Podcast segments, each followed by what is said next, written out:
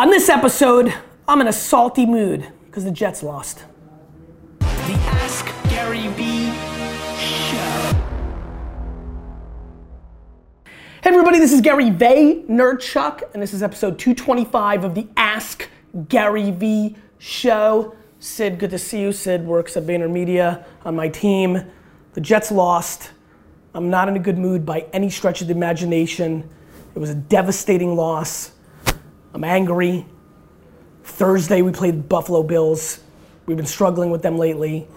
And if we lose on Thursday, literally in three days, my season's over of the only thing that I like in life. Sid, what's the first question? Describe Prosper Felipe, it's over the question. Felipe? Prosper. Prosper. Felipe? Hi Gary, here is Prosper from Journey to Real Life here in beautiful Neuchâtel, taking my morning swim after waking up. So my question today is how would be your approach of creating a more sustainable world with a media company? Thank you for your answer. Prosper, I think it's an interesting question. Um, I've been thinking a lot actually about this over the last couple months. Um, you know, impact on world. You know, I get uh, somebody somebody on whether it was on my team or my family. I'm trying to think who said this to me. I don't think I realized that getting 15 to 25 emails a day in your inbox telling you that you've changed one's life, that um, that I was doing. So, it's so interesting that people think like giving a $10,000 check to research for a disease or to fix an animal or put up trees is a is is the way to do it. It's unbelievable how much you know. Uh, you were with me when we were just in New York, where the guy's like, "Get a tattoo," and I'm like, "That's the easy part." Like not missing a Jets play since '82. I think people are very stuck, prosper on tactics over religion. And what I and I talk about that in business all the time. If you've been following me, you've heard that a million times. But it's how I think about uh, a more sustainable world. Meaning, as a media company, as an individual, um, I think we take a lot of shortcuts. Tweeting something to support something is is not making an enormous impact. It can make an impact you know, you supporting something if five of your friends care how you support, or if you a celebrity and 50 people care. But but it is stunning how much more important action is over little words or tactical things. So for me, I think it's a day in day out thing to deploy to the things that matter, and I think it's a very human game. I think. I like depth over width. For me, if I can impact my little circle and this whole thing, the Vayner Nation, VaynerMedia, all of my inner team here, I'm impacting them on an individual basis, and then they go and impact other people. It is, I'm completely confident because I've watched it many times that the self-esteem and confidence that I deploy. Andy, do you think that you're a more confident person because you've rolled with me? Yeah, And do you think that you've maybe deployed that on other people within your circle? 100%. That's the game. So I think I think my answer to your question is as a media company, as anything else, way too many people are looking to reach too many. Go individual. It's what you're doing behind the scenes that is way more important than what you're doing optically for the PR version of how you want to position yourself to the world. This one's from Chris. Thanks, D Rock. Hey, what's up, Gary? Uh, my name's Chris. I'm out here today in the fucking pouring rain, making content for my fixed gear uh, blog, the e-commerce shop. Uh, my question is, lots of my fans are, let's say, under 18 years of age and don't have credit cards and cannot pay for shit that they want on my website, what they express that they want. Uh, do I pitch to retail? And if so, uh, are there any special tactics or ways that I should go about that? Thanks. Chris, if your demo doesn't have credit cards and that's what's stopping you from selling direct to consumer, your answer shouldn't be how do I go to retail to go to my consumers. Your answer should be how do I get money from my demo to make my transaction, meaning whether it's Venmo or PayPal or virtual currency, you know, there's a much bigger lift, my man. One of the great things about the world today is that all of us entrepreneurs can create a Shopify account or Magento or whatever you want to and go direct to consumer. Do you know how difficult it is to get retail distribution? Do you know how much they're gonna hose you? Do you know that you're gonna make 50 cents in the dollar? Do you know that you're gonna they're going to ask you for things like trade dollars, which is if you even want to be in our store, you have to pay us for the right. Do you know that if your product doesn't sell well in the first 30 days, they discontinue it? Do you know that you're going to spend 94% of your time trying to knock on doors and get into the retail shop instead of actually building your community and building your business? I think that if, you know, I think at the highest level, so for so many of you, going back to the well instead of fixing the sink, which is an analogy I use a lot, maybe your whole business is broken if you can't get the money from the people that you want to get money from right? You know, a lot of people try to target, like a, somebody pitched me, like, I'm gonna sell to 12 to 14 year olds and they're gonna make the decision. That's the worst zone because that 12 to 14 is exactly when kids are in between, you know, their parents buying them everything, but them not being able to transact. And so I would spend a lot of time trying to figure out whether, what way you can collect money from them, including things like I've always thought a fun tactic would be instead of an add to cart button, an alternative button to that audience, which is send the email to your parents to buy it. So, you know, you've added to cart and, you know, but there's also send the email to your parents to buy this for you and you click it and it's got like four different templates, like the sorry one, the happy one, like, you know, like what's the angle depending on your parent um, with then a transaction link right there. You need to hack how to get the money direct from your consumer, not how to go down the traditional path of retail. This one's from Richard. Richard. Hey Gary, my name's Richard. I'm a filmmaker living here in Los Angeles. Recently, you connected with Chase Jarvis and you humbly bragged that you were one of the first people to say that Vine is a great place for filmmakers to grow an audience. Just like if I was a filmmaker or a video person, I'd be very much paying attention to Vine and trying to figure out how to make six second micro videos that bring awareness to me, that leads me to gateway you to my YouTube, which lets you to gateway me to hiring me. It's just this evolution of opportunity. It's now 2016. Is Vine still the best platform? Or is there something different that filmmakers like myself should be looking at? Thanks, Gary. I'll see you in the Jets in week four. Yeah, I mean, look, it's. Thanks, Richard. I'm not looking for, forward to the Seahawks week four. Um, though the Seahawks didn't look so good yesterday, and now Russell looks hurt. Might not play next game. Um, but they won a Super Bowl. So it's like over. Richard, um, you know, obviously Vine had its moment of attention. That's also one of the reasons, you know, one of the fun things about creating video at scale, um, as I have three screens on me right now, it'd be so fun to look at me doing this in 1996, 7, 8, 9, 2000, 2001, email or Google AdWords, there's a lot of predictions that are right. There's also things that were 100% right that get outdated.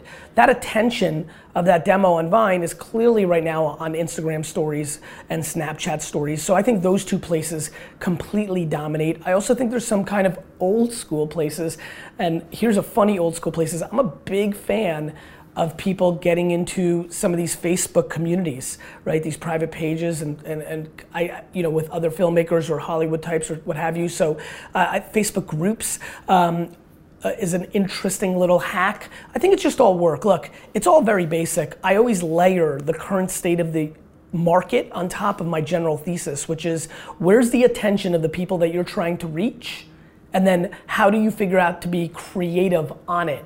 And so obviously, if everybody's listening to SoundCloud, but you can't be creative in audio, you're not gonna be as successful as you are in creating long form video long form video of great quality on, on Vimeo is going to be a different opportunity for some of the filmmaker characters here than for somebody like me who it's per like why do you think I've done well? Like I do well in 30 70 90 second quick thoughts quick you know I don't know if you noticed this Larry King uh, let's link that up actually right here. This Larry King actually throw a little box up here showing it. This Larry King interview I did it's so funny how some of my smartest friends have been hitting me up privately of like how great of a format that is when it's quick and witty and fast. That's what I'm good at. Like, so you've got to find the medium that you're good at. And so if you're a filmmaker, there's the Steve, Steven Spielberg filmmaker, and there's the filmmaker that's emerging today that understands how to make it in a Vimeo, in a YouTube, in an Instagram story. I mean, do you know how much storytelling capabilities there are in Snapchat and Instagram stories? There's so much, but who's great at it? And it's a totally different skill set than making a 22 minute sitcom.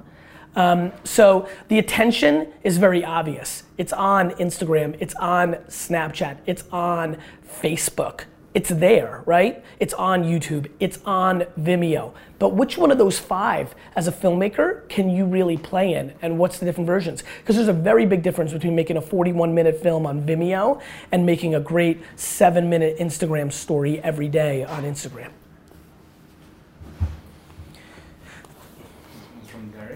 Derek.